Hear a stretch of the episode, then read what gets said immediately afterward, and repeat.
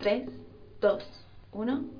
Y ahora, valientes, viene la segunda parte de carnes, pescados, huevos y leguminosas, legumbres. Pero esta vez les quiero comentar sobre la carne ecológica y finalizaré con una tercera parte donde hablaré específicamente de alimentos en detalles como los huevos, pescados grasos como las sardinas y el hígado, que son interiores.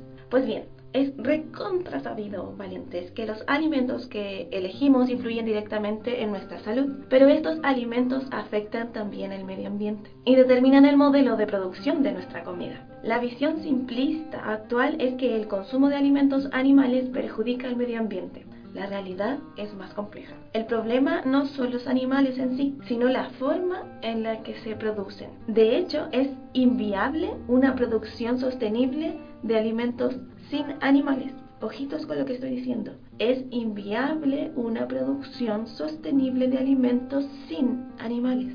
Son parte necesaria de cualquier ecosistema. Como la filosofía de la vida de la Nutri es veggie de corazón, vegetariana, vegana de corazón, les dejaré el artículo de un colega para entender mejor este concepto de ganadería sostenible. Su nombre es Carlos Martín, así esto queda un poquito más neutro, y él es miembro conciliar de la Asociación Dietética Sin Patrocinadores. Y él dice, comer no se trata únicamente de alimentos. Existen factores culturales, sociales y por supuesto medioambientales. Por eso muchos nos hacemos una pregunta tan simple de formular como compleja de responder. Es la siguiente.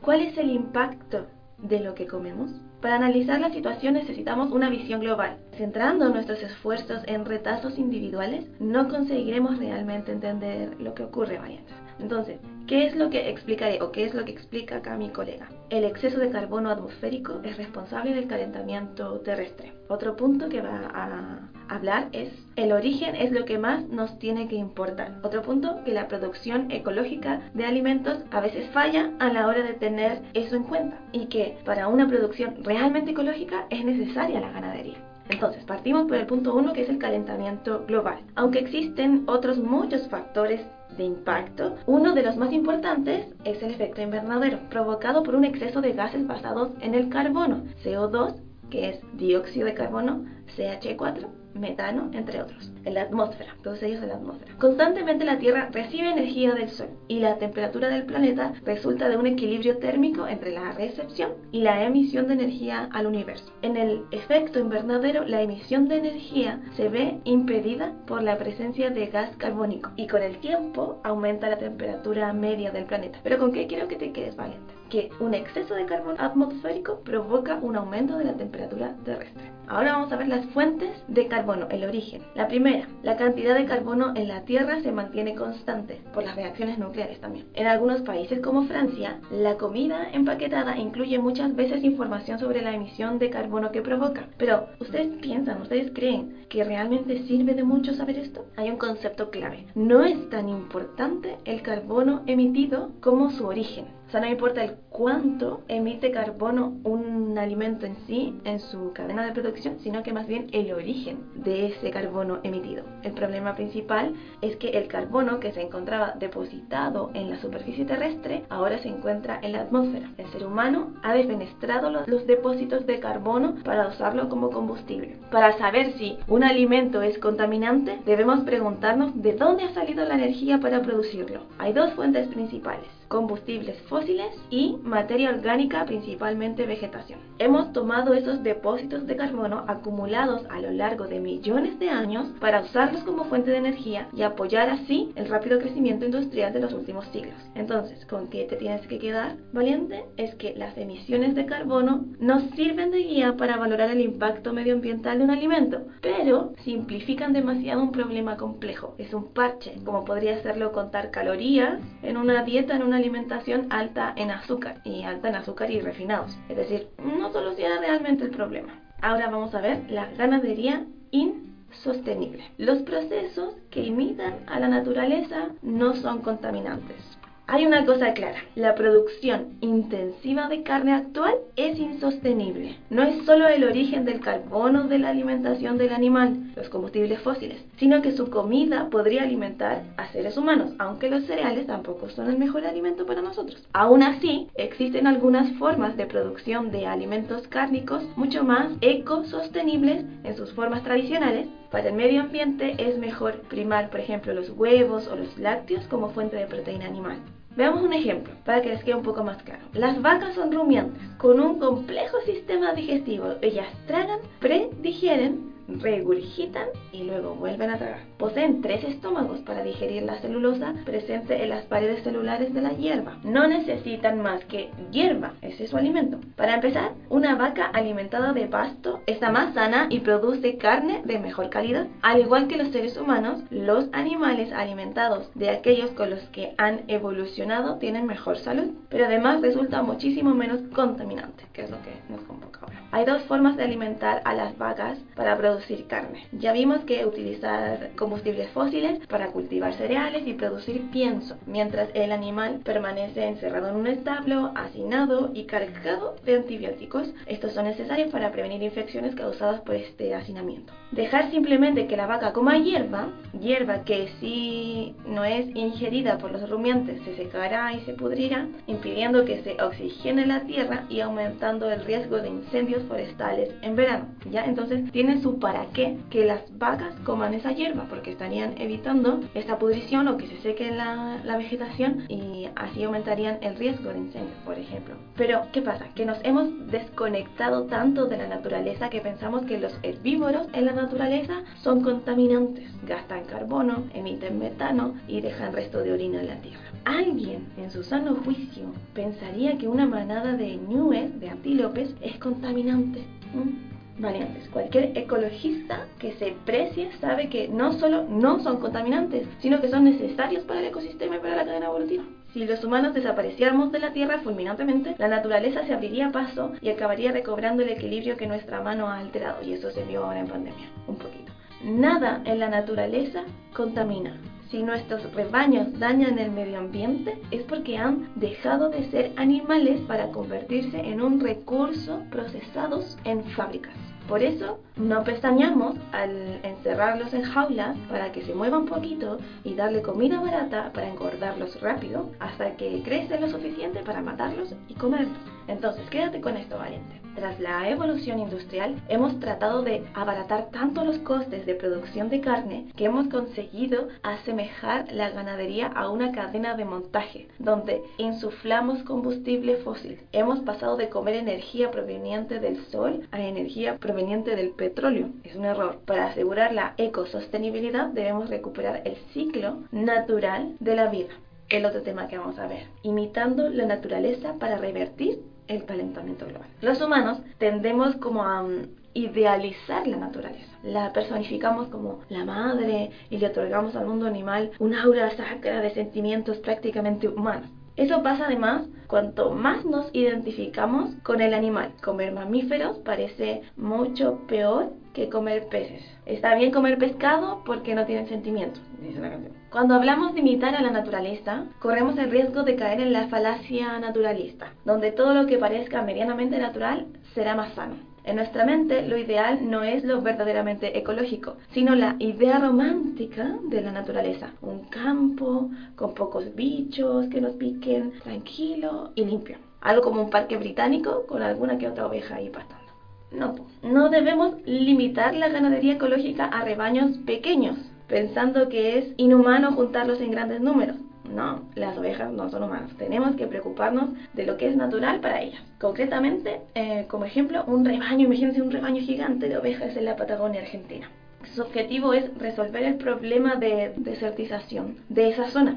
Por ejemplo, siguiendo las ideas del científico y ecologista africano Alan Savoy, Savory es uno de los extraños casos de expertos capaces de cambiar totalmente sus ideas, pero así garrafalmente. Por su gran conocimiento del medio ambiente africano, lo nombraron encargado de frenar la desertización de su país, en Zimbabue. Tras un estudio profundo, concluyó que la desertización era debida a una población demasiado alta de animales salvajes Resultado de eso fue la matanza de miles de elefantes.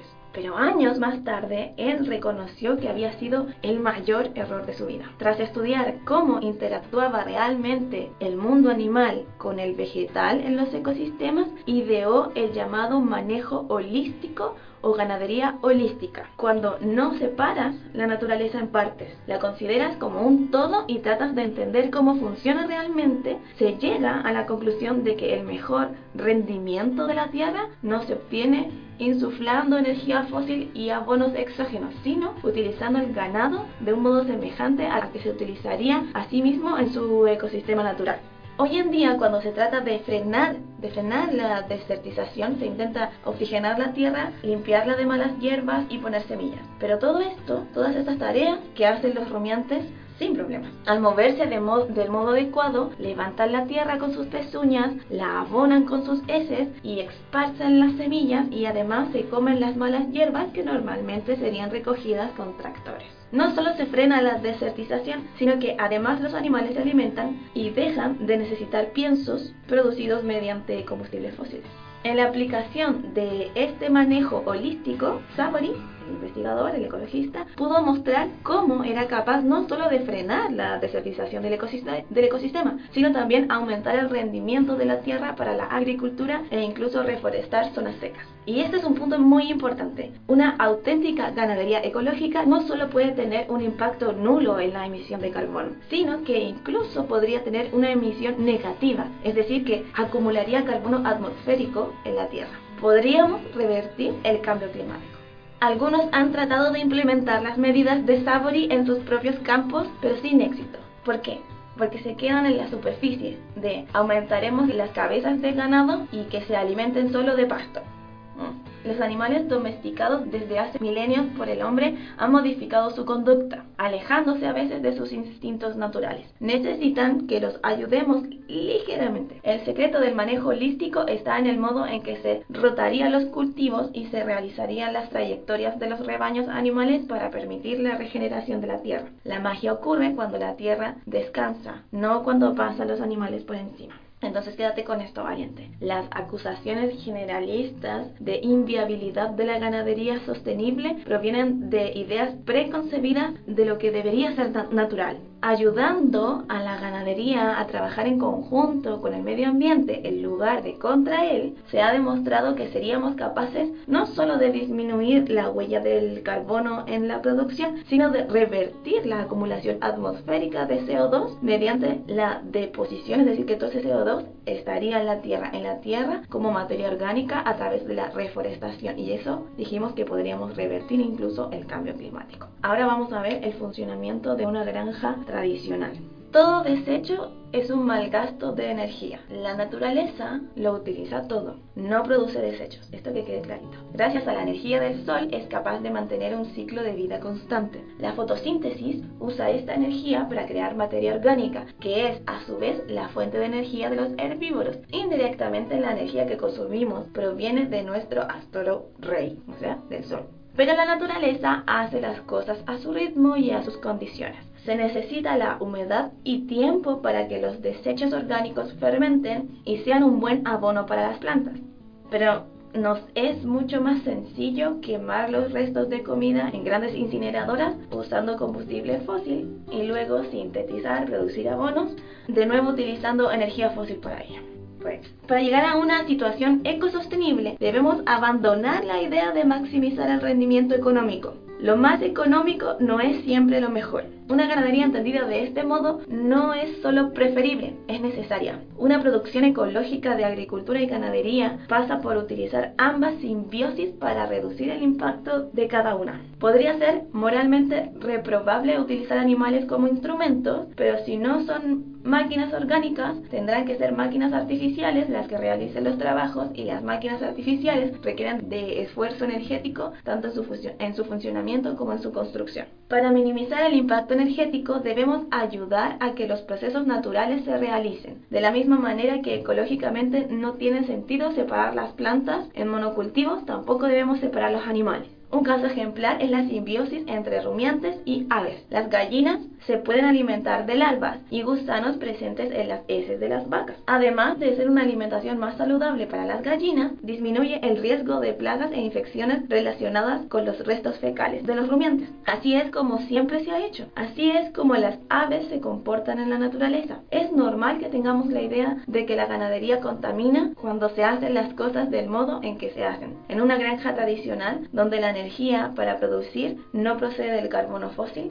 se aprovecha todo. Entonces, quédate con esto, valiente. El ideal ecosostenible es una granja tal que así. Sea 100% autoabastecida, evitando el uso de combustibles fósiles. Imite a la naturaleza, pero la ayude con los conocimientos más actuales para aumentar la producción que no necesite de vertederos ni de incineración. Además, esta granja tendría un rendimiento mucho más alto por hectárea. Y ahora les daré unos consejos prácticos y las principales conclusiones. La producción intensiva es un atentado contra el ecosistema y eso no hay que lo discuta. La producción ecológica se encuentra excesivamente influenciada por el ideal romántico de cómo debería ser la naturaleza y no es escalable la legislación ecológica es deficiente en ese sentido. Existen productores que promueven carne de pasto y ecológica de altísima calidad, incluso en algunos casos usando técnicas holísticas como las de Sabori. Algunas recomendaciones prácticas. Reduce la ingesta de animales criados intensivamente. No digo eliminar, digo reducir. Busca algún proveedor de carne ecológica en tu zona, en la región, y así estarás apoyando al pequeño comerciante y ahorrarás dinero. El sello ecológico es mejor que nada, pero probablemente lo que encuentres en el supermercado esté en el límite de la certificación. Por ejemplo, las reses deben haber sido alimentadas al menos seis meses con pasto, pero eso no implica que pueden haber sido alimentadas hasta seis meses con pienso. Eso sí, de cereal ecológico.